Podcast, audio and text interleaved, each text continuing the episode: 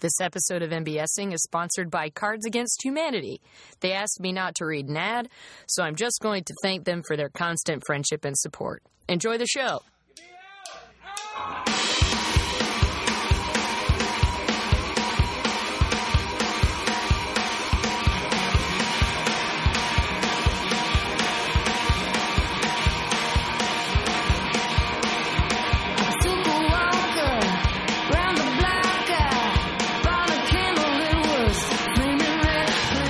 Welcome to MBSing. I'm your host, Mary Beth Smith. My guest today is my friend Dave Maher, and he talks to me about his love of self help literature. And I think he did a, an excellent job covering all aspects of what that can mean in terms of actual self help lit, things that are more about your spiritual health, things that are more about your mental health. We talk a lot about how all of that affects your creativity um, and how he kind of transitioned from being an improviser into being a stand up comedian as a result of realizing that it, it was uh, more well suited for what kinds of stories and things he wanted to tell.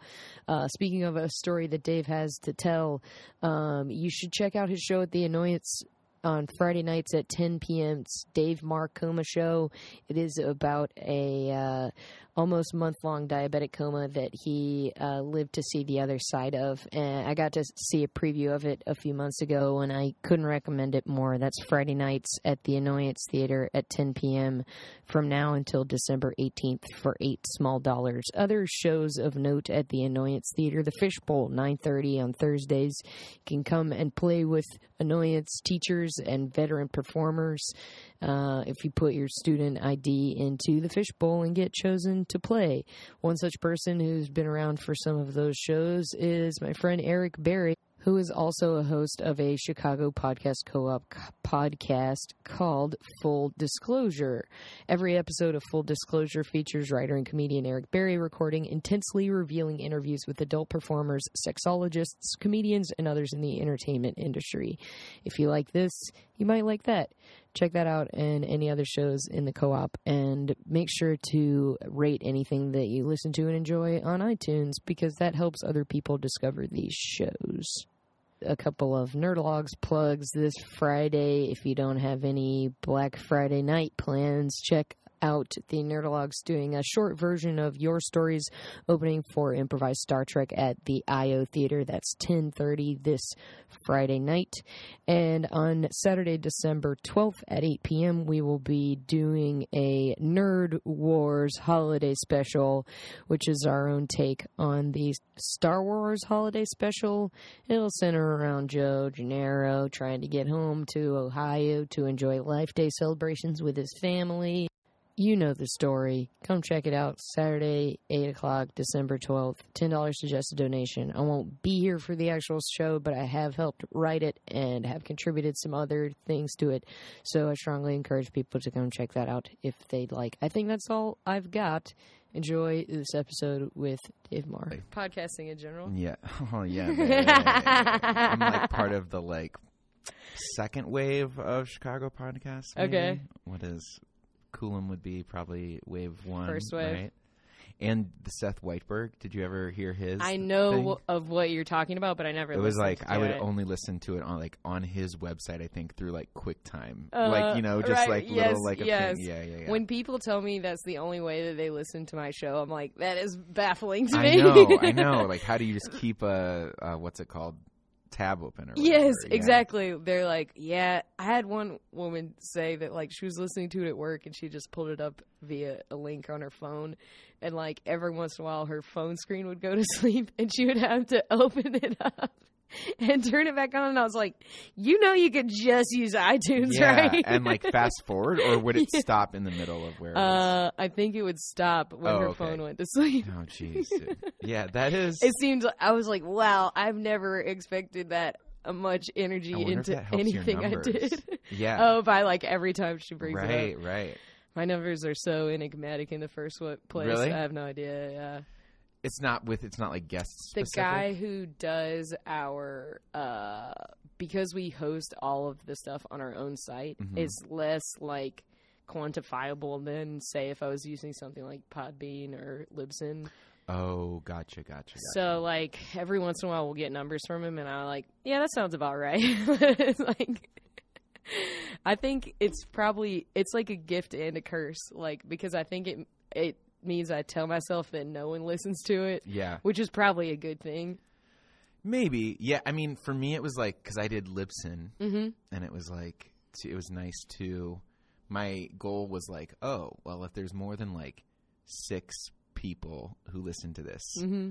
into each episode, I'm doing more than the average like playground show, show. I was doing I had a that feeling time. that's where that was. headed. Yeah, I mean that's well, but that's just like There's a I lot doing. of truth to that. and it was like, well, that's worth doing. You know what I mean? Mhm. And and Yeah. every once in a while, someone will approach me about it and talk to me who I never had any idea was listening to the show. Yeah, So that is always more interesting to me than just seeing like a number. Yeah, On a page. for sure, for sure. So if you're out there listening, always tell me. Are we? Is this? The, is, we I recording? have, I've started recording. Nice, nice.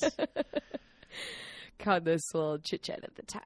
Cool. Um, when Coolum did MBSing, this was like a year ago now. Mhm. He's he talked about podcasting, so it's all very like Oh, wow. meta and Yeah. like there was definitely a lot of Coolum in there, but it was really fun. I I I like that guy, and I think he's always liked the Nerdologues, which is why he's always kind of like cast his net around us in a certain Cool. way. He's just been supportive and, and worked with us on a couple of occasions.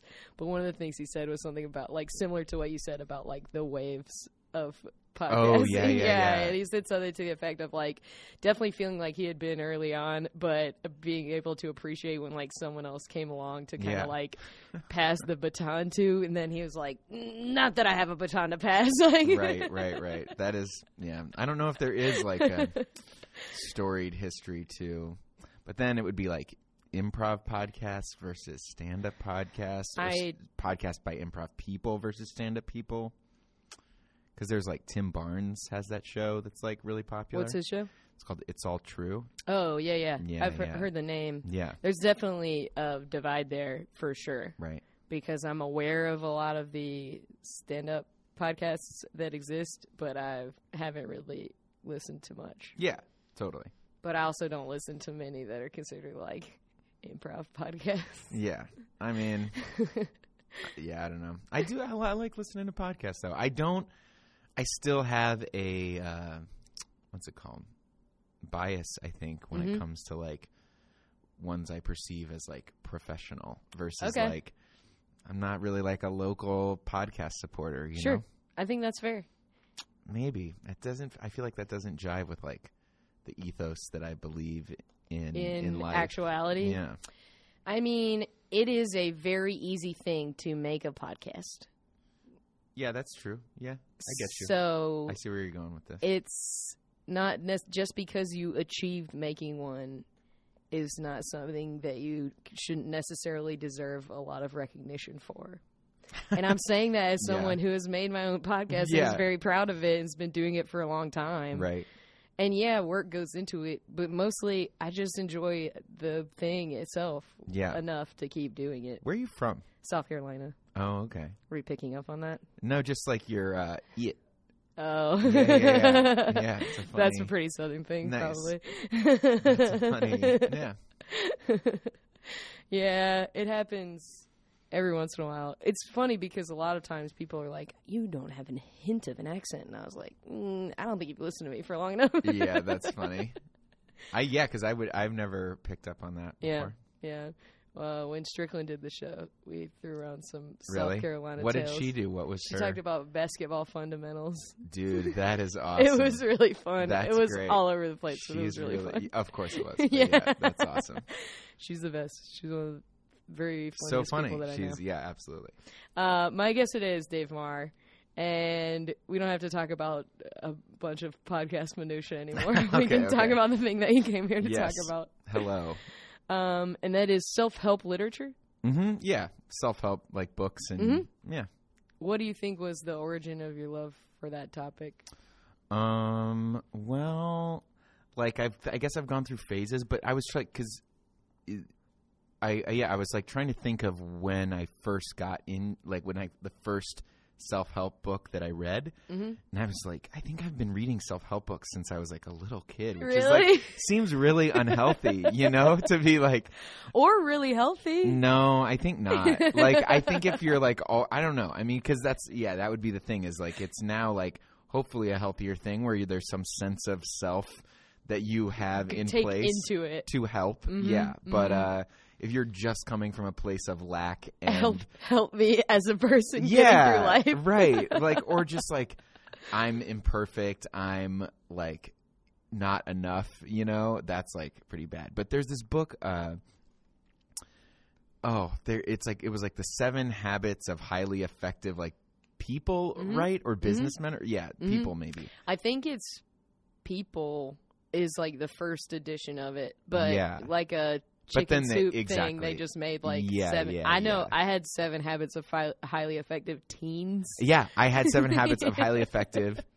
Maybe it was teens, but or like children, like kids, kids yeah, may, I I wouldn't But be it's like surprised if something like that existed. highly like what kid wants to be highly effective? You know what i mean? It's like my son is so highly effective. Like what a gross oh man terrible. I Uh, never thought about it like that. oh yeah. Uh, I really consider myself a highly effective person. yeah yeah right. Just like what a beside the point kind of thing to be but Yeah. i remember reading that and the only thing i remember the only habit i remember is like being proactive that was like one main thing is like you're not reactive you're proactive Sure. hmm Um, but uh, but yeah, that was pretty early on. I mean, I guess like if we're getting like uh, you know, sort of looser with the definition, Mhm. it would be like the Bible, maybe. Oh. because the Bible is like a There's kind a of lot of truth to that. and for me self help is very like spiritual literature is very much like part of the genre that, I'm mhm. talking about.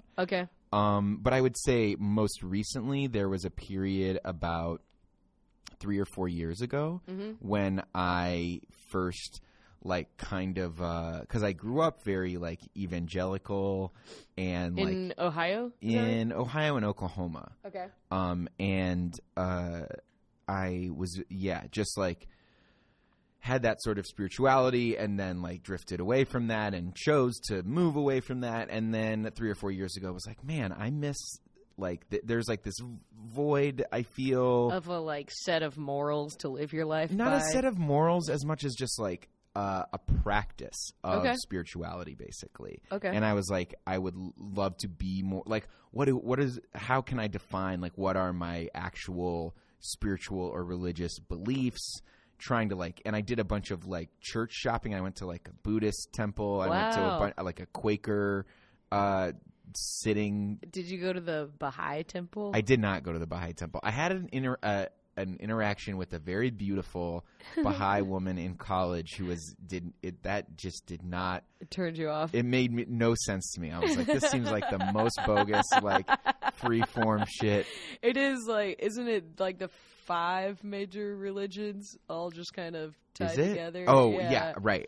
Probably. I mean, I don't even remember what I was turned off by Uh, about her beliefs exactly. But, but saying, but having the response of like, this seems like bullshit, I think is kind of fair because from what my understanding of it is, it's like, um, it's like the five major world religions, which I couldn't even like define probably, but uh, it's like tenets of all of them combined, and you learn all of the tenets right. as a believer of the Baha'i faith, and then you kind of like align yourself towards the ones that like speak to you the most. You're, you kind of like pick out I of mean, that. that's interesting. But to Mhm. me, part of the like, uh, the realness of religious practice, I would Mhm. say, is the parts where it's not as comfortable, where you're like having to grapple with like some.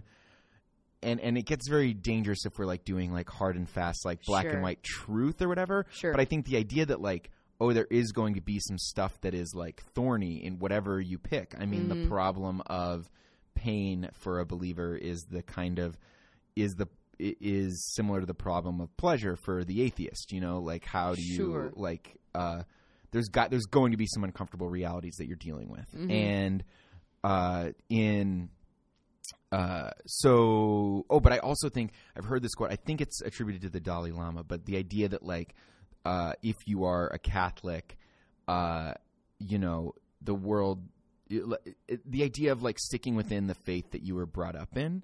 Um, because there's just so much history and such deep roots from that, and like the world needs good Catholics to interface with good Hindus or Buddhists rather than like mediocre Buddhists who used to be Catholics interfacing with me. You know what I mean? And so that is interesting. and I found that to be really like resonant with me because the church I eventually ended up picking was like uh, was a Christian church, was Mm-hmm. not uh, was not as similar. It's an Episcopal church, uh, very different than evangelical church. for sure. My the the priest is a like lesbian woman who's amazing.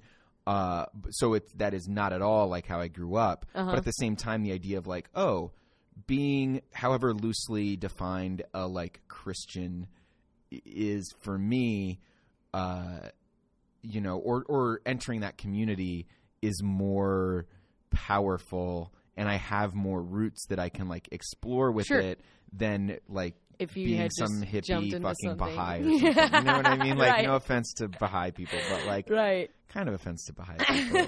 I don't think of Baha'i people. They don't seem like they take offense to anything. No, I, I wouldn't think so. One of the things, so this is really interesting to me already. Uh, I was raised Episcopalian. So, Oh, wow. Yeah, yeah, Yeah. So, but I was raised Episcopalian in the South, um, where there was like one Episcopal church in my small hometown, Mm-hmm. and one Catholic church, and one Lutheran church, and like. 50 Baptist churches. Yeah, like yeah, it, yeah. we were a minority within a majority, you know? and uh, like there was not a Jewish temple. Um, there Mm. was a Church of Latter Day Saints that was built like when I was twelve, and it brought a lot of like Mormon community into the into the uh, town, which was like weird in and of itself. Yeah. But apparently, one of the other tenants, my friend Charlie, who was like int- who took me to the Baha'i temple just to like see it because it's really cool and gorgeous. In your town. Uh, Or the one in the here in here. Evanston. Is it Mhm. Evanston or Wilmette? Yes. I think it's Uh, Wilmette, yeah, yeah. basically it's like Right, yeah. around that area. Um, but when he was taking me, he was like, "Yeah, so they kind of like pick and choose. It's like a kind of a marriage of a bunch of different faiths. But um, there's like two things that all of them still believe. I can't remember what one of them, but the other one is they're still not cool with homosexuality. And I was like, "Well, I'm out." Like, Wow. Yeah, that's wild. yeah, isn't that crazy? Yeah. that it's like still you could. It's just like incredibly open, like marriage yeah, and how of beside the point. like, yeah, Jesus. Oh, exactly, God. exactly. So it's just funny, and that was like one of the things I got into. I've talked about this on the podcast before, but I got into a conversation with a classmate when I was a kid. I was like. 13 or 14, like young high school aged, I think, with a guy who was a friend of mine who was a Mormon and the Episcopal Church had just elected their first openly gay bishop, Mhm. and I was pretty jazzed about it. And I like mentioned it kind of casually, and he was like, "Oh, I'm really sorry that happened." And I was like, "Ooh, I'm not." Oh, like, jeez. and we had a super awkward conversation. And then the next day, he brought me like Mormon pamphlets, and I was like. "Oh, I don't want to talk about religion anymore if this is what happens as a result." no, totally. Why would you? That's so. So annoying. yeah, yeah, it was Ugh, interesting. it was Garbage. interesting. Yeah. What do you think? Like, w- were, was there literature that led you to that like choice specifically? No, it was the like uh to be honest, like the priest who uh gave sermons at the Episcopal Church, and, and the fact that it was like r- in my neighborhood, really Yeah. close at the time. It's the oldest wood frame church in building in Chicago. Uh huh. Like, uh, What's the name of the church? It's called All Saints. Okay. Um, and it's and it's just like so different from like how I grew up. Mhm. Uh, it's like, I mean, even I feel like all the like missiony, like social justicey things that I grew up with. The bottom line was make sure we are You're including some sort of literature telling them the message, right? Whereas this is like they do so much work. Yeah, and well, and like both of them can be genuinely helping people, but the spirit is the help is the message. You know, where it's like you're we've you've got the food pantry, or we're like marching for uh to stop gun violence in Chicago, which is like something that my old churches would never do. You know, That's a really good way to put it that I don't know if I've ever heard before. The the help is the message. Yeah, You don't have to like drill it home if you're familiar with this group of people who aligns with this faith and they're doing something genuinely helpful. yeah, That should be what you take away from it. right, exactly. Um, so, but yeah, it was really like the people, and then once I like went there for like a summer, they were like, um, they. I wanted to get more involved, and so I started getting involved with this like youth group there. And now that's the thing I do more. I don't even really go on Sundays very often, uh, but I do every couple weeks do this like youth group. That's thing. really cool. Yeah, it's awesome. But, That's uh, really cool. yeah, it's it's great, and it's like super. Like the youth group is like so. It's almost all like candy and games. It's so there's like half an hour of like even Sometimes adjacent to religious about- stuff, but it's yeah. even it's not even religious stuff. It's just like let's talk about privilege, like talking to a seventh grader about like you know uh what gender and race racial Yeah, like privileges. like, you know, man, that's so cool. Yeah. I feel like that's such a um a nice thing to hear is happening in the yes church. yeah yeah yeah totally totally which is why i yeah it's yeah i've i've told a little bit a few more people about it recently but i, I i'm very hesitant too because it's like i don't know uh very i'm not trying to be like so i'm a great guy you know what i mean right, like right. it's uh i really i mean the kids are just like they're super like brilliant people and uh it's just an awesome yeah the the people are just good people I bet it's and great. yeah so but but i i found that as a result of feeling this lack of like and, and i think it was really lack of practice. Like not like a, a dogma. Like what you know what are the beliefs that i need to come upon? I mean Uh-huh. my like basic religious belief is i believe there's a mystery capital m mystery at the heart of the universe and i want to live in harmony with Mm-hmm. that mystery and that is like what i've got you know so far Mm-hmm. from there it's like i call it god because again the dalai lama thing it's a nice shorthand right, like, it's easier. whatever but it could be it is not a it could not be personal it could be personal you know there's so much that i'm just like questions it stands up to questions Sure. um I did not mean for this to turn into like my religious beliefs, but uh, That's okay. It's still interesting, and oh, I think it informs the rest of it. I know it's yes, it's really yeah. It's like I said, I have a hard time talking about stuff like this even now, Really? just because of uh.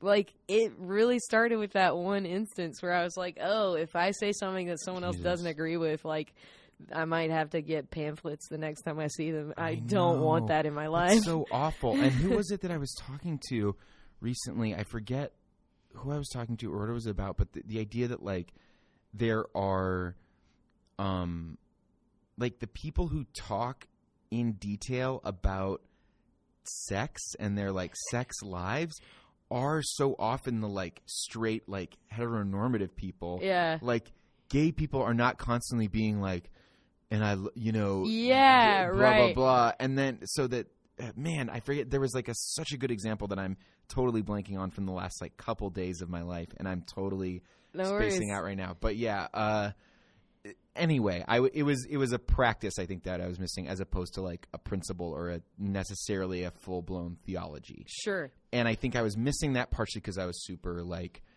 you know, a lot of my story is like mental health stuff, like anxiety, depression, and so that's where the self help stuff comes into Sure. the idea of like, how can I manage or fight whatever the you know the verbiage I think is kind of important, and I haven't figured out what the best way to phrase it is because managing is very different than fighting is very Mm-hmm. Sure. different than like making peace with or accepting Yeah, all some- those are really different. so different. especially when you're talking about something like that Yeah. that has has good sides and bad sides, Right, right. and uh, you know, but mostly bad sides mostly bad. And can but you don't always want to just think about it as like a battle. I don't think Yeah. No, I, exactly. that for sure. defeating. Right, right. And uh but so yeah, so I started in addition to um sort of doing this church hopping or, you know, temple whatever faith hopping thing. Mm-hmm. Yeah. Uh I was reading a lot about mindfulness. Okay. Um so Like, your spirituality and Well, Uh, specifically the pro like a lot tied to meditation and uh specifically like John Kabat-Zinn is the Massachusetts I, he's got some sort of like uh he's got a ton of books and a ton of ton of like uh meditation tapes that are like about this very basic practice. He started I think it's the mindfulness based stress reduction clinic in Massachusetts, MBSR.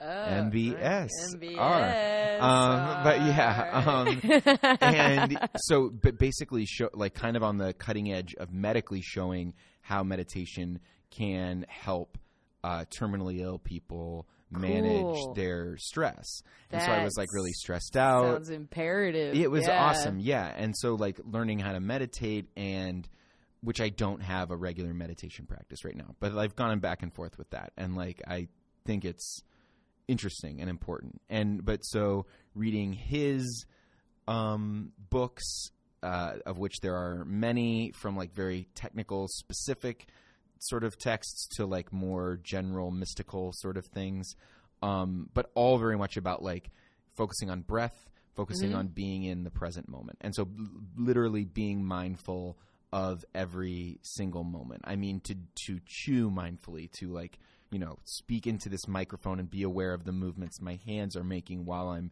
gesturing as i'm talking to you sort of mindfulness you Uh-huh. know where you're like just in, bringing sort of like it almost reminds me of like thoreau Mhm. uh, which walden would be another like sort of self-help For i guess kind of thing um, but then now we're getting into like so I guess maybe self help literature is the best way to describe it because like the literature part Oh. would be like an emphasis for me. That's you know? something that you also enjoy. Right? I'm not Sure. talking about like Steve Harvey, like think like a man or whatever. you know? I'm glad that's not what you're talking about. yeah, yeah. And then I just go into this like, what is it, uh, men's rights stuff. By the end. I'm just like, you know, that's just what I believe, Dave, man. like, uh, wasn't expecting to talk about Christianity. Definitely wasn't talking about.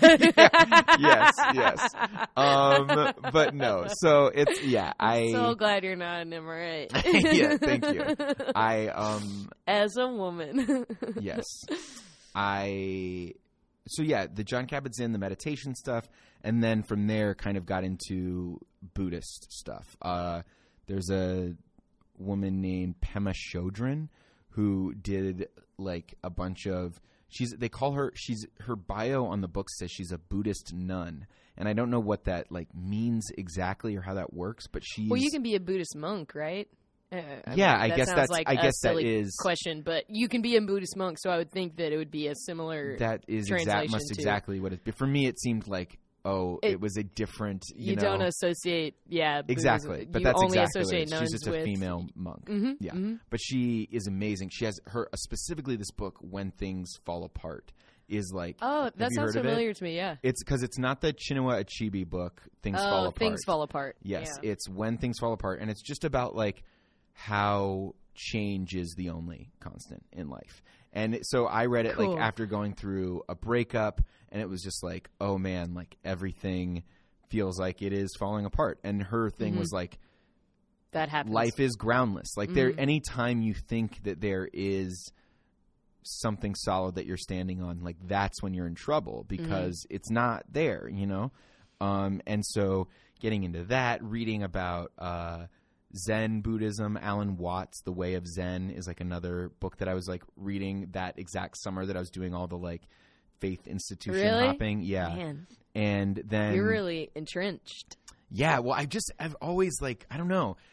It's, I've lost my like zest for fiction a little bit. I was bit. gonna say, I was just about to ask, like something really similar to that. Do you? It seems like you would only be reading things like this. Yeah, pretty much. I was like super focused on just like spiritual books. Hmm. Um, another amazing one, which is kind of a different tack, is uh, Erich Fromm wrote this book called The Art of Loving, which is just about. And also, the thing I love about this stuff is that you can so easily apply it to art. And so, Cool. like uh, another one that uh, have you had Bill Stern in here? No, but I should. Yeah, you should. Uh, but he turned me onto this book, uh, The Inner Way, no, Inner Game of Tennis, Oh, cool. which is this a very like Zen style book. Okay. And it's all like, I mean, if you read the book and you insert fucking comedy or stand up or painting or whatever the fuck your artistic It doesn't matter that is. it's tennis. exactly for tennis just every time the word you know and then you That's can so like funny. yeah so the idea of like this analogous sort of movement between whatever you're reading about and transposing it onto Your an artistic pursuit and the art of loving is amazing because it's about like you know it starts by laying out the history of love and different kinds of love motherly love and that sort of stuff. And it's like 130 pages. It's it's Oh. really short. Yeah. but the last big chapter or chunk of it is uh, the pursuit of like loving something. And it gets back to this like it never says mindfulness but it's very much like learning to sit for long periods of time with your like discomfort and forgiving yourself. And like you would never uh, i mean i'm really jumbling a bunch of stuff up in here as i'm talking okay. about it but like uh, you would never hate on a baby for like stumbling as it takes its first steps Right. so in whatever pursuit, you know, whether it's writing or uh, a human relationship, those like first stumbles are not something to Can't be, be.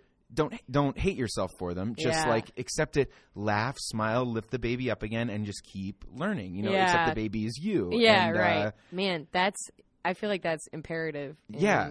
Talking about relationships. Oh, totally. I feel like there's so many people who would just be like, "Yeah, we went on one date and it was like kind of weird, and he was really nervous." And I'm like, "Yeah, like that's gonna fucking happen." and also like that's a good sign, right, sort of. right. Yeah. I I agree with you. Although I do think you can kind of tell with dating, like pretty much in the first like 15 seconds, whether you're feeling. I don't, I don't know. Maybe that's wrong, but I mean, I, I- believe in it growing, but I also very much believe in like trusting like your first instinct. a super, as long as it's a deep gut instinct and Sure. not like a superficial Sure.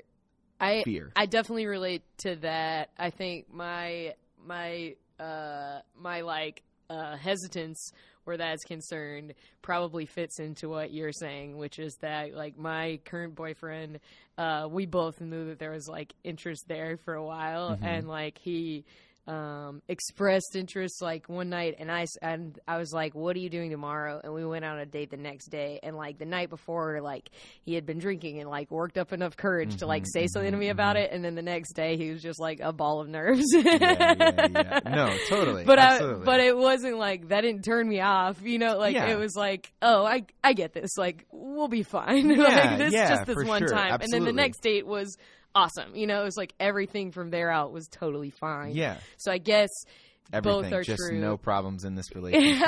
Is that what we're, we're saying?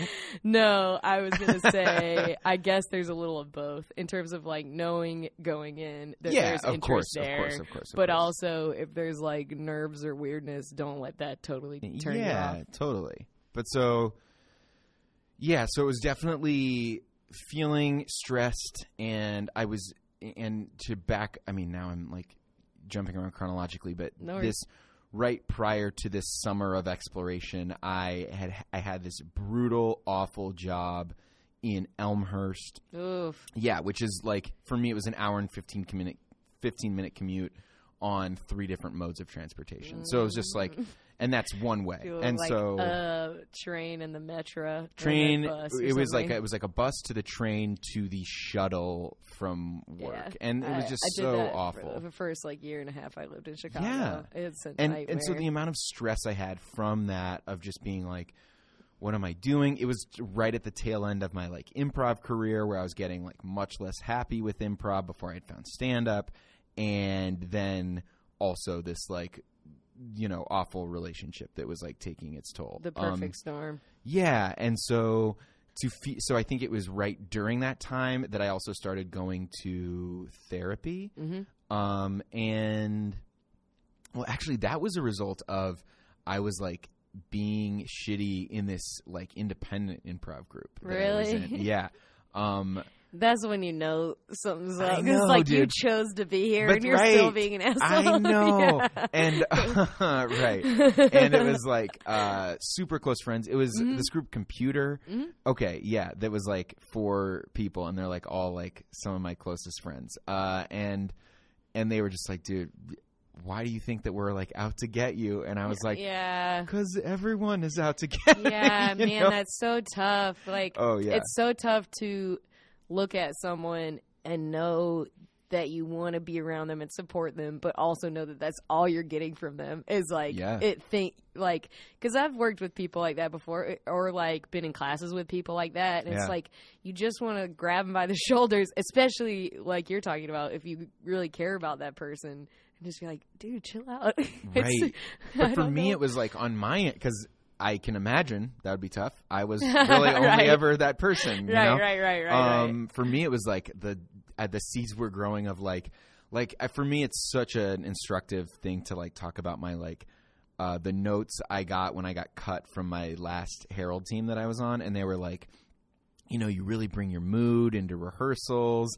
And I was like, yeah, because I'm fucking miserable right now. You know, like uh, that Right. is less is more of a wash, but like right. um, you force your ideas and blah blah blah, and uh, excuse me. That's okay. Uh, but I, uh, you yeah, and and so like I saw like two paths where it's like, oh, I could like work on these things and become a better improviser, or I could just do stand up and then all of these issues like go away. And Like come into there is a valid art right. form where you can be on stage by yourself. that you know is what I mean? so true. And so yeah. Yeah. so anyway, so it was basically saying that like it was a lot of like kind of misery a few years ago that was driving this interest in self-help texts. And then the other kind of like self-help stuff, like more specifically were, were these workbooks that I got recommended to by my therapist, which were like uh I think one's called the anxiety the anxiety something something workbook. Um, one of them was the cognitive behavioral workbook, and then another was like the stress reduction, um, acceptance and and commitment therapy workbook. Just these like w- really like intense workbooks. Big big thoughts and ideas being boiled down into like everyday activity. I yeah, guess. well, and and very specifically focusing on like, okay, what's your anxiety? For me, I have this like generalized anxiety, so it's harder to just be like, define. like uh what is it behavior uh, cognitive behavioral therapy is not as helpful for me because it's not like i'm afraid of going into grocery stores or i'm claustrophobic or whatever it is it's just like i have general- dread of you know i have self-esteem issues i have that kind of stuff. And but to go through a specifically the anxiety workbook because that because that kind of cast a wide net and was like here's meditation here's medication here's uh you know your diet the amount of exercise you can do. And then had all these like pages that i would just copy where it's like okay you can make a list and just check off like if you've made five check marks you know eaten well exercise done some meditation done a little bit of self-care like uh doing the artist's way was another thing I I was gonna ask like coming into today. I was like, I bet he's done the artist's way. yeah i never did the I think I'm gonna start soon. It's great, and it's like uh, I ne- I never finished it. But the other thing I realized, like, because it's very beside the point to like hate yourself for not finishing the artist's way, you know, Sure. because it'll always be there for you. There's all those exercises Sure. are there, And if you feel like you got something out of it without Yeah, doing the totally. whole thing, that's certainly and doing the artist's way absolutely got me more in touch with like, oh man, I need to be doing stand up. Yeah, and cool. so yeah, and it was around the same time. So yeah, this sort of like creative. So to me, the like the reason why we can go from talking about like fucking churches to comedy is that like creative and spiritual and mental health is like so, such a fluid spectrum of things That for me. is I think that's really profound and I totally relate to that. I think I think if you it's kind of a misnomer for people to uh, and this isn't an uncommon thing to hear in like the comedy community, but I definitely think it's a misnomer for people to think that like you can't be happy and produce good work. It's almost Yeah. the opposite. Like Oh, for sure, dude. I mean, I, I have this is the like most productive like creative year of my life, Yeah. and it's been after like huge medical trauma Right. and like uh and and uh, I mean, if I was like miserable this year, I would not have been able to do like the things that I've been able to do. And like the misery and depression kept me for years from not only taking the action to do the things I needed to do, but like recognizing the actions I that had you needed done. to do them. Oh, Yeah. So even if you felt like you did accomplish something, Yeah, it was just like now like let's it. compare it to someone else or something. and that thing's know? better, so I'm awful. Yeah, yeah, or like so and so was this age when they did this, and I'm this Oh, age now. God. And what trajectory does that put me on? That kind of thing. that that kind of thing like i man it's so hard to escape stuff like that especially when you're already battling other demons of Yeah, depression and right, anxiety and totally. that feeding into it is just but i guess the only yeah it's just being happy with what you're doing and trying not to um, let that stop you from doing anything But I don't think happiness. Another thing. So this would. So along these lines, there's a book, and I guess this is less self help. Well, sort of, but in the same. So it's like psychological, spiritual books, right? Is like kind of what I equate as adjacent Sure. to self help. But uh, I read this book, Man's Search for Meaning, by Viktor Frankl. Um, that he was a he was in that sounds familiar too a concentration camp and like survived and was a psychologist and had his like giant uh, psychology text with him on the trains oh uh, my god yeah to the camps and had to like throw out this entire text. And then through the con- through the process of like being in the camps uh, i mean it like changed because it was about it was basically just like the the central question of the book is like how can you create meaning out of the most uh you know dark bleak Depths situation. anyone's life. And the beginning of the book he has like uh in the introduction he says that happiness like the uh, the pursuit of happiness is this mis uh not misnomer but uh, is is mislabeled. That happiness is not pursued it's it, It- ensues.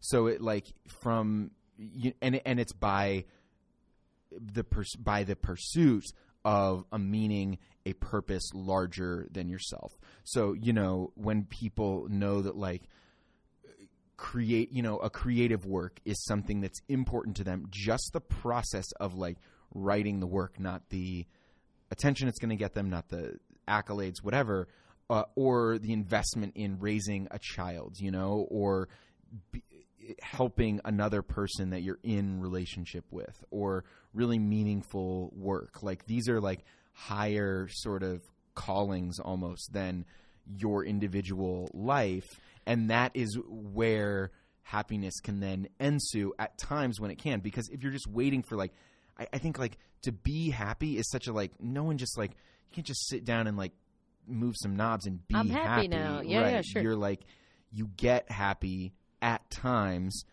as a result. as a result of pursuing something outside yourself i think. Yeah. Um that's a really good way to look at it. Yeah. I like the idea of yeah, it being something that ensues. Um cuz other it's it's cuz otherwise um if you only tie the pursuit to other pursuits like success Mhm. or like what you were saying or commercial success however you want to look at it to Right. differentiate things that are are not just personally successful hmm um that's so you know dangerous and terrible uh Yeah. and i think that um i recently uh matt young was talking about this because he uh he spent so much of his life being miserable but like before he started to do comedy hmm and there have been times in his life doing comedy that he's he you know like tried like compared himself too much to other people right. that he was working with or meeting or whatever and he realized like in looking back at the time before he was doing comedy at all he was like the difference is not even comparable so in the grand in the sense that like his life is fuller and more lived and generally you know more full of like enjoyment and uh, personal fulfillment than anything he did before that, and whatever like the end result is, he'll always know that that's true. Yeah, yeah. But I think the way you get there is through like specifically practicing certain difficult things. Like I you know, you got to like uh you know be healthy. You have to eat healthy Yeah. or exercise to like be healthy or like take your medication or whatever the fuck it Uh-huh. is Uh-huh. um or you have to write Mm-hmm. nearly every day if you want to do a thing that involves writing or whatever it is like eh, there are certain th- th- that's why like when i say like the practice of you know religion or spirituality a spiritual practice or even like a meditation practice is like it's regular it's consistent it is difficult. And Mhm. that's why a lot of people stay unhappy stay unfulfilled is because there is it isn't just a mindset change. It's it's almost the mindset change is kind of immaterial. It's the action behavioral change that for me i think is more important than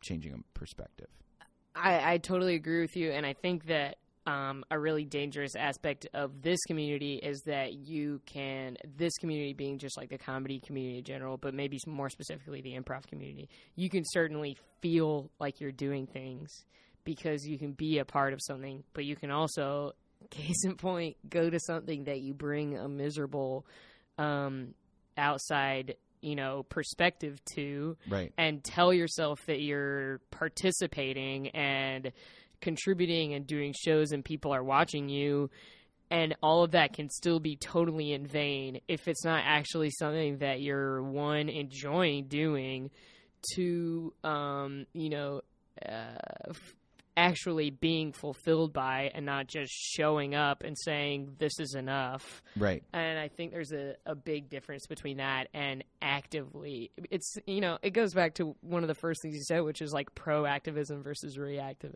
Re- yeah yeah yeah Um, Reacting. totally i think that it's all like that's interesting because i think there is kind of a divide in my mind at least between improv and stand up and Mhm. like and this is being said as someone who like there was a time when improv was my thing and was like I would define myself as an improviser and like Mhm. I lo- and I thought like the life philosophy was incredible Mhm. but uh, that is not who I am anymore. And it was for me a big difference between improv and stand up was like I do kind of think like there's this thing that like all sort of comedians have where someone's like, "Oh, you're a comedian, like tell me a joke." And like, Right. yeah, like that's a goofy thing, but the thing that I found super gratifying about stand up is like now I have a thing that exists outside of whatever the Yes. show that just happened. Whereas improv Yes. if someone's like do your comedy you can't because it do, that's n- it doesn't exist it's not as real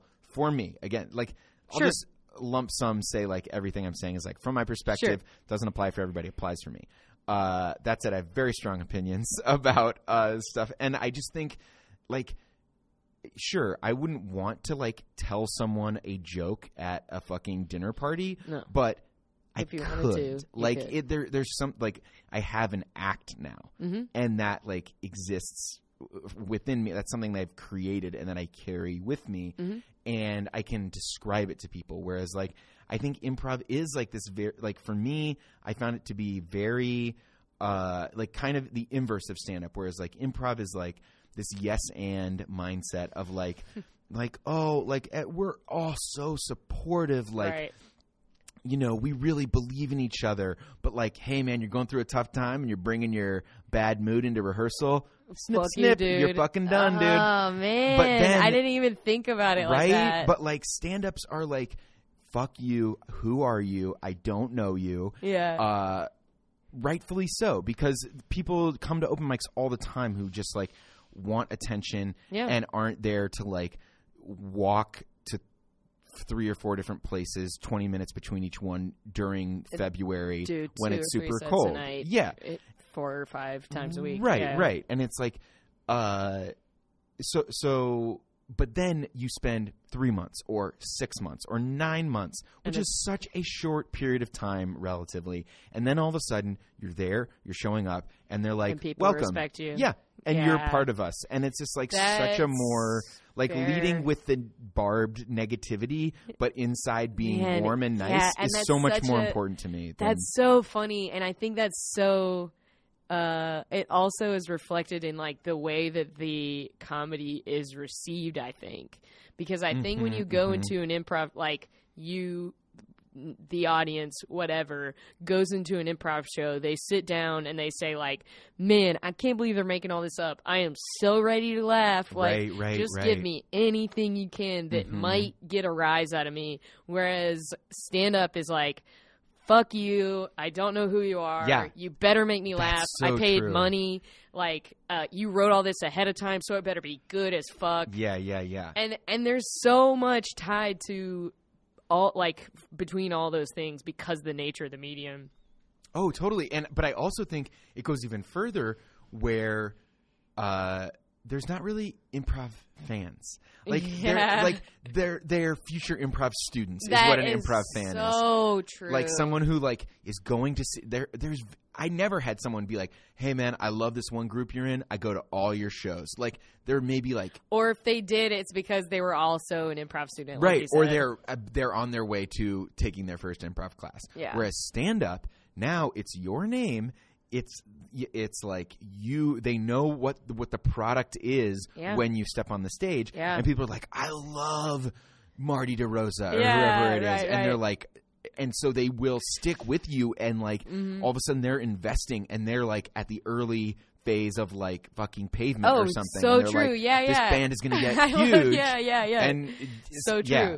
i remember like i feel like that's already happened. It's starting to happen to me um more like the longer i've been in chicago but Yeah. it's so cool to see someone like Beth Stelling that i saw do like a really short set Mm-hmm. in chicago and like recently saw her album recording back in chicago and i was just like this is awesome She like did like a sketch album or like uh, a stand up no album? a stand up album Oh, yeah wow, yeah she awesome. like she's done Oh, a lot Beth Stelling. I'm thinking of who was yeah, yeah, of course, Beth Stelling. I'm thinking of Beth uh what's her name who d- was did the like cash cab thing. Oh Do you- Melewski Melewski, Yeah, yeah, Beth yeah. Melewski. I think Okay, she's cool, still cool, cool. doing a lot of stuff in the city. Yeah, yeah, Yeah, yeah. yeah, Beth Um, Stelling. Yeah, Beth Stelling is awesome Um, for but sure. she was like one of the first people who like I saw when they were still doing sets in Chicago, and now they're like doing Conan and Yeah. at midnight. Right, right, right. And you're like that- you feel invested in this person. absolutely, Yeah. I do. And I think it's even like to me that's the kind of newer wave of improv people, at least at the tail end of when I was doing improv, is the the sort of like it's not super like similar to compass players or Ye- viola spolin or whatever. It's like uh Gary Richardson and John Reynolds and Carmen Christopher, dudes who are like have or like I Nate Verone, I think is Yeah. like that, where you're like, I know what this dude is when he steps on stage, brand. And like, But, like I mean that's a gross way to say it. no, but no, not, no, Yeah, but it's like you know but- what I mean. But yeah, but it's this thing of like, oh, when you get on stage, uh, maybe you know that that would not be the uber like platonic ideal of an improviser who is I. like not the T.J. Jagodowski Sure. like sure ideal of an improviser who's like rubber and can just respond to anything. and makes everyone like obviously is the best player on the stage, but like also makes everyone else look great. Like, Right. all those, like you said, ideals that we attach to. Right, right, right. But it's like, yeah, that to me, and then I equate that to like sports, where it's like this idea of the like utility infielder who like mi- you know the veteran presence who makes the team better. Sure. But it's like really hard to quantify when you're like looking at the numbers. Yeah. But then you're like, yo, fucking Barry Bonds is hitting like. 45 home runs a year, right. gets on base like half the time. Like You gotta I have think guys he's still that. making Yeah. his team better Yeah. by scoring all those runs. You That's know? a really funny analogy, but and, I and not to say that like. I mean TJ is like an amazing improviser and like there are those people who can lift the level of play around them but I don't think the people who are seen as like selfish especially in improv because there's so much lip service paid to not being selfish Mm-hmm. uh which when I think that's BS and like a lot of people are selfish anyway is Oh, I think that uh, about some people who like. I think it's really frustrating to watch someone teach not being selfish, and then you see them play, and it's like, oh, you are obviously being really selfish. yes totally totally you got any names Mm. no I'm just kidding um, I do like that um, but uh I uh yeah, I, I just think that like those self like you're never gonna watch John Reynolds in a show and be like, you know what, that was a worse show for John. Like, uh, being real goofy. in that show. Right. It's like, no, dude. like it's No, pretty funny, and he you laughed everyone a lot. you know I laugh. mean? and his teammates had fun with it too. Like, Right. yeah, that's a really good way to think about it. Um, I mean, on the other hand, I think there are people who, um, I think Messing is someone who's really good about preaching like just do you and be a fucking weirdo and like, um, uh, be supportive through that. And yeah, then when you abs- that, watch like Messing, annoyance philosophy, right, and sure. then when you watch Messing with a Friend, I think that directly translates to what she does as totally a performer. for sure, for sure. Um, I'm willing to talk about the people who I think do it in a good way. No, yeah, absolutely, absolutely. Um, uh, but um, I was gonna say something else. I guess that's what I meant by um, uh, the big difference that you pointed out is definitely something that I uh, was thinking of when I was saying like um, it's easy to fool yourself into thinking that you're doing something. yeah, And I don't necessarily. I'm not saying that to say that like all improv is fooling yourself into thinking that you're doing something, Mhm. but you definitely have to know. I'll I think say it. you can say that. Yeah, Um, I I don't think that necessarily, but I definitely think it's a very different beast. It's a totally different beast. You you can't fool yourself into thinking that you're going to like make a career out of doing a bunch of improv No, shows. yeah, definitely. not. That's the that's the important part to me. I think. Right, right.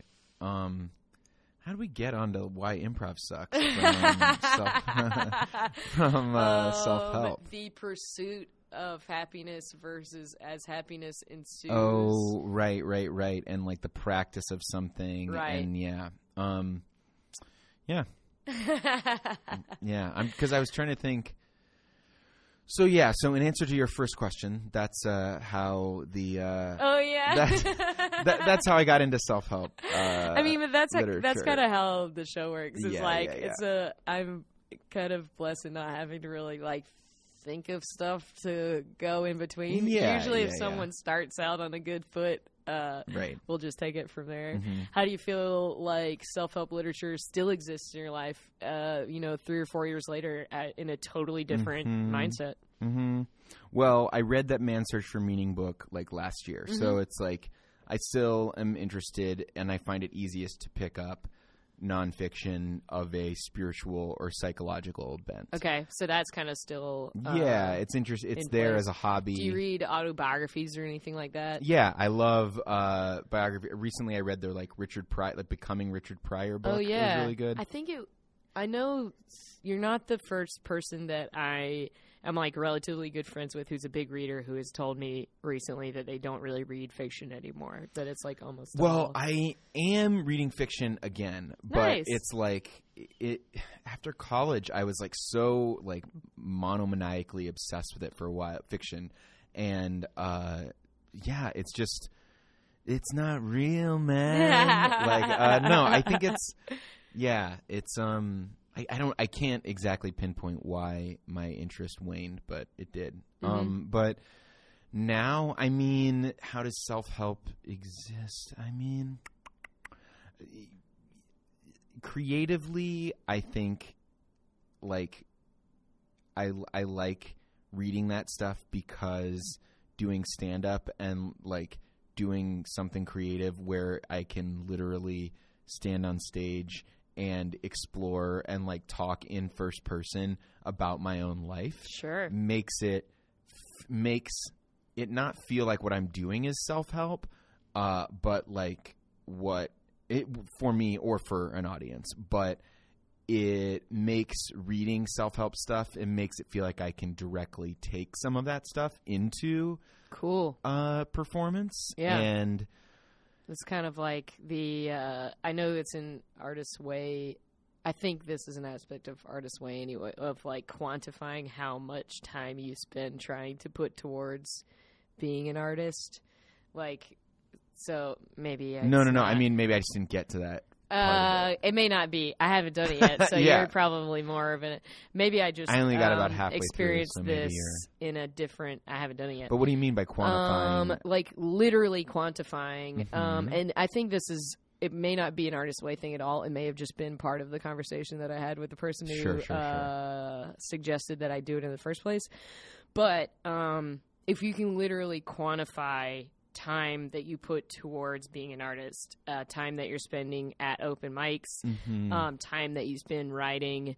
Uh, I absolutely think that doing things like reading self help books contribute to that time spent. Oh, okay. I get what you're saying. I don't know if I agree. I Okay. think that it. I think like that's another way you can trick yourself into think you're doing the work when you're not really, right? Because it's like, oh, like we were talking before about like uh, pe- I don't know if I'm blowing up your spot, but people who've asked you for help with podcast oh equipment no, you're not.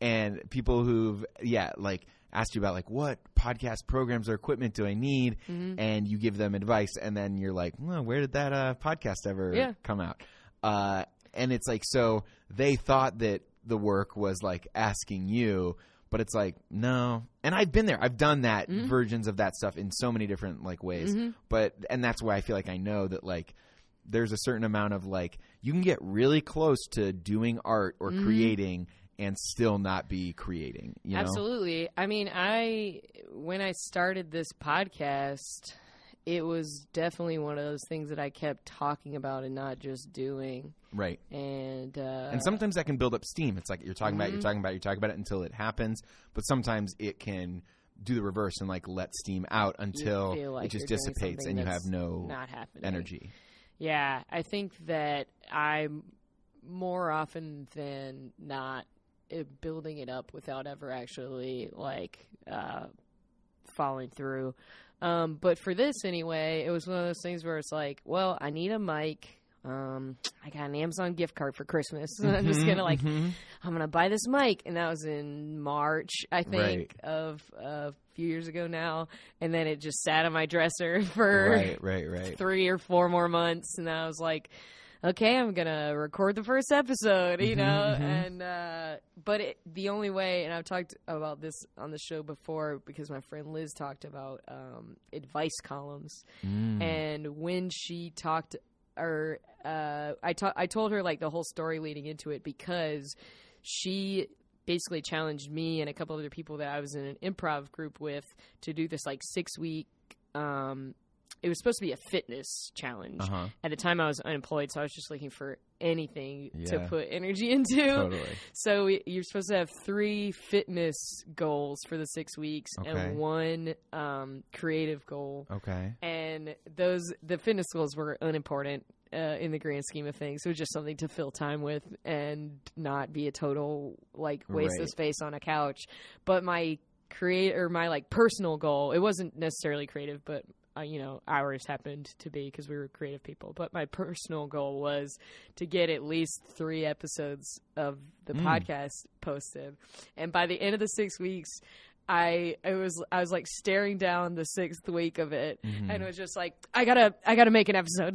so I just like plugged in, recorded a rambling twenty minute like kind of intro to what I thought the show might be, and then posted it by the end of the six week like challenge. And I was Yeah. like, well, I got one, and then because I did that and posted it.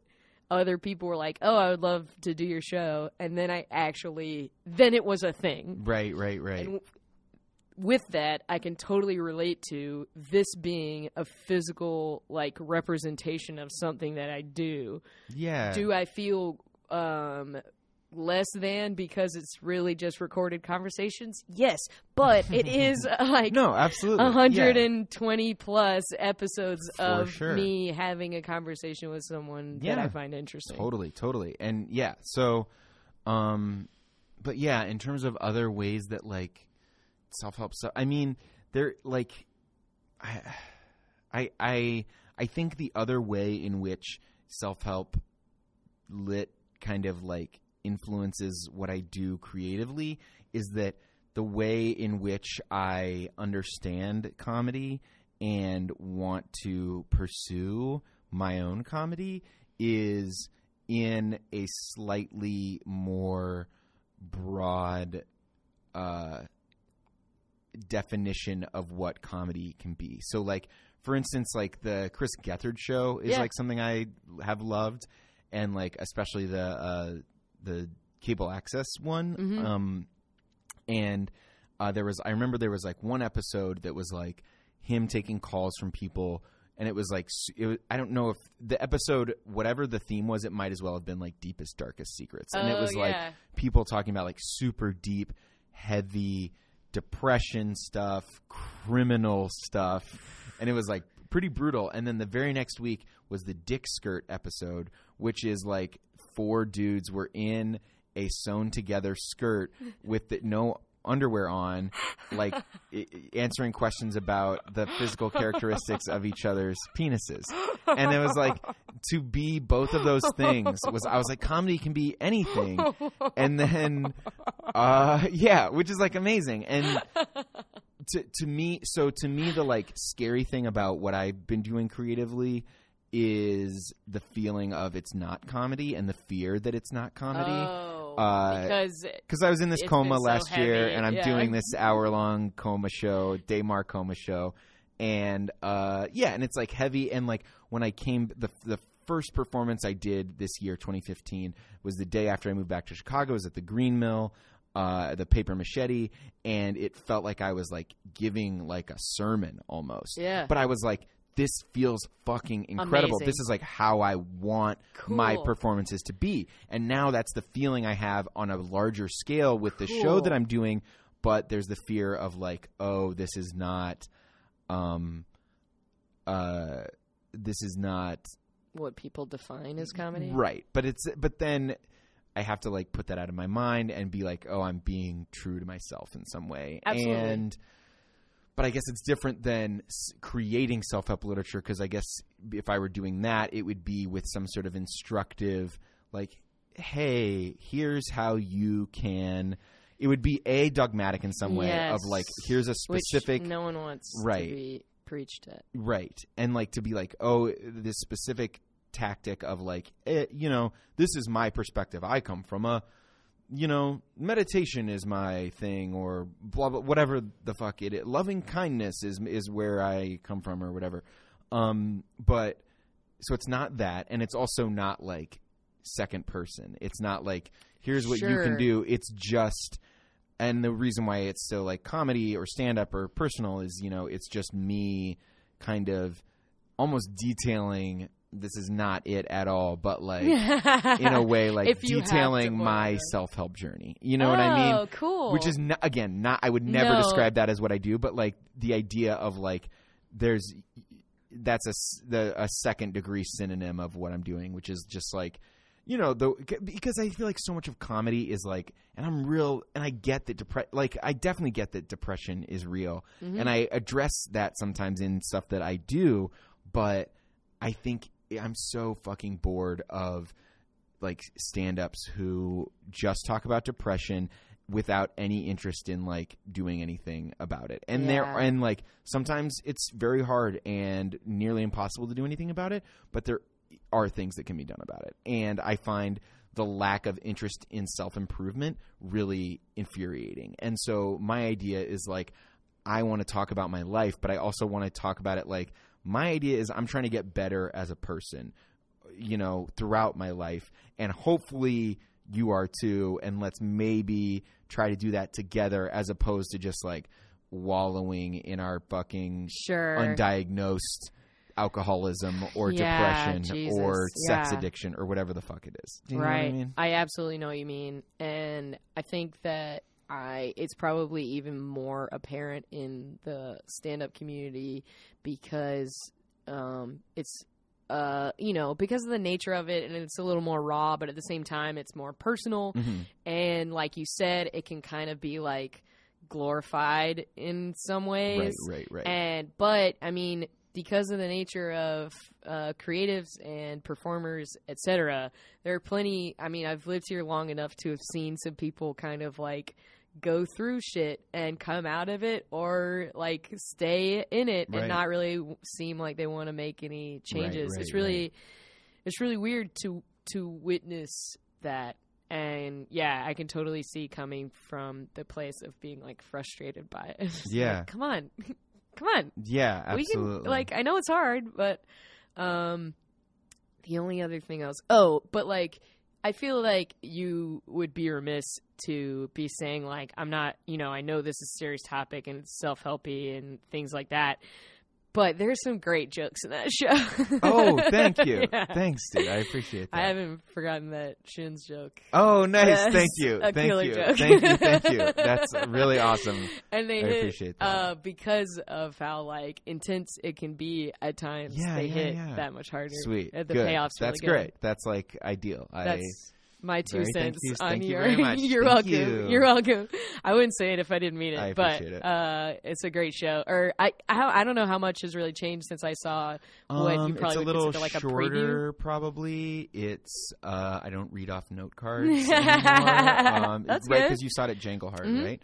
Yeah, I don't read off note cards. Uh, there's it's a little bit like more polished. Okay. Uh, there's some like tech stuff in there. Some there's a pre-show slideshow. There's Nice. music cues. There's a little bit of lighting stuff. Very minimal, but uh, yeah, it's uh, yeah. There's some threads that have been removed. Like there was a romantic, tiny, tiny subplot in the show that you saw that's not there anymore because it's just not part of the show. Uh-huh. Um, but uh, and then I've expanded a little bit on the like eulogy stuff because Yeah. people want to hear about the like Facebook eulogies so much. That makes sense. but only a little bit. I've only expanded a little bit on that because other people can write that show if they want. Like, uh, Yeah. uh, that's not really as much part of my show as I think people wish it was. But, Cool. Uh, I mean, yeah. I thought that what you said about it was perfect. Like, it was really profound. I mean, to say even just the simple thought of like, if you have to begin a eulogy for someone with, Yeah. I didn't know X person very well, right, right, right. then you don't need to be yeah, saying. yeah, yeah, yeah. Um, thank you.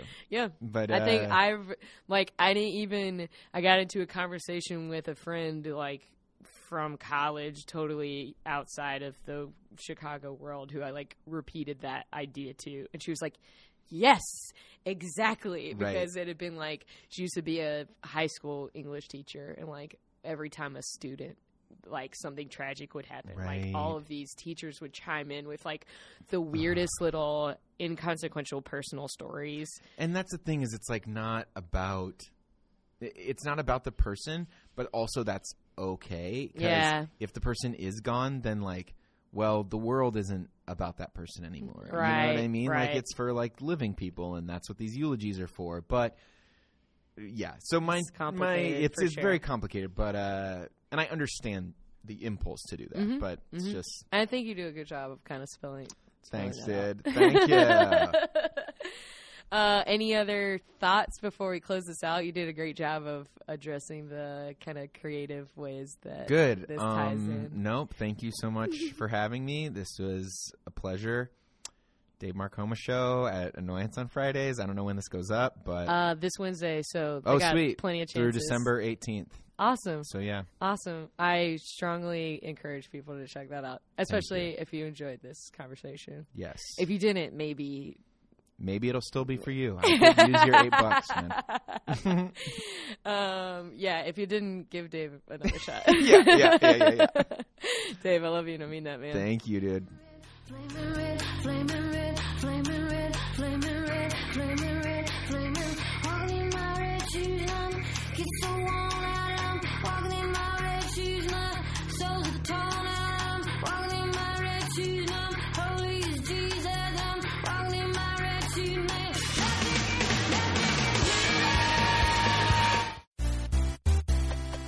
This has been a Nerdologues production. For more on the Nerdologues and our shows, please go to www.nerdologues.com.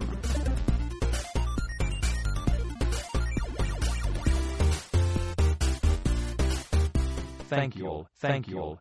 I am GrabBot23548X.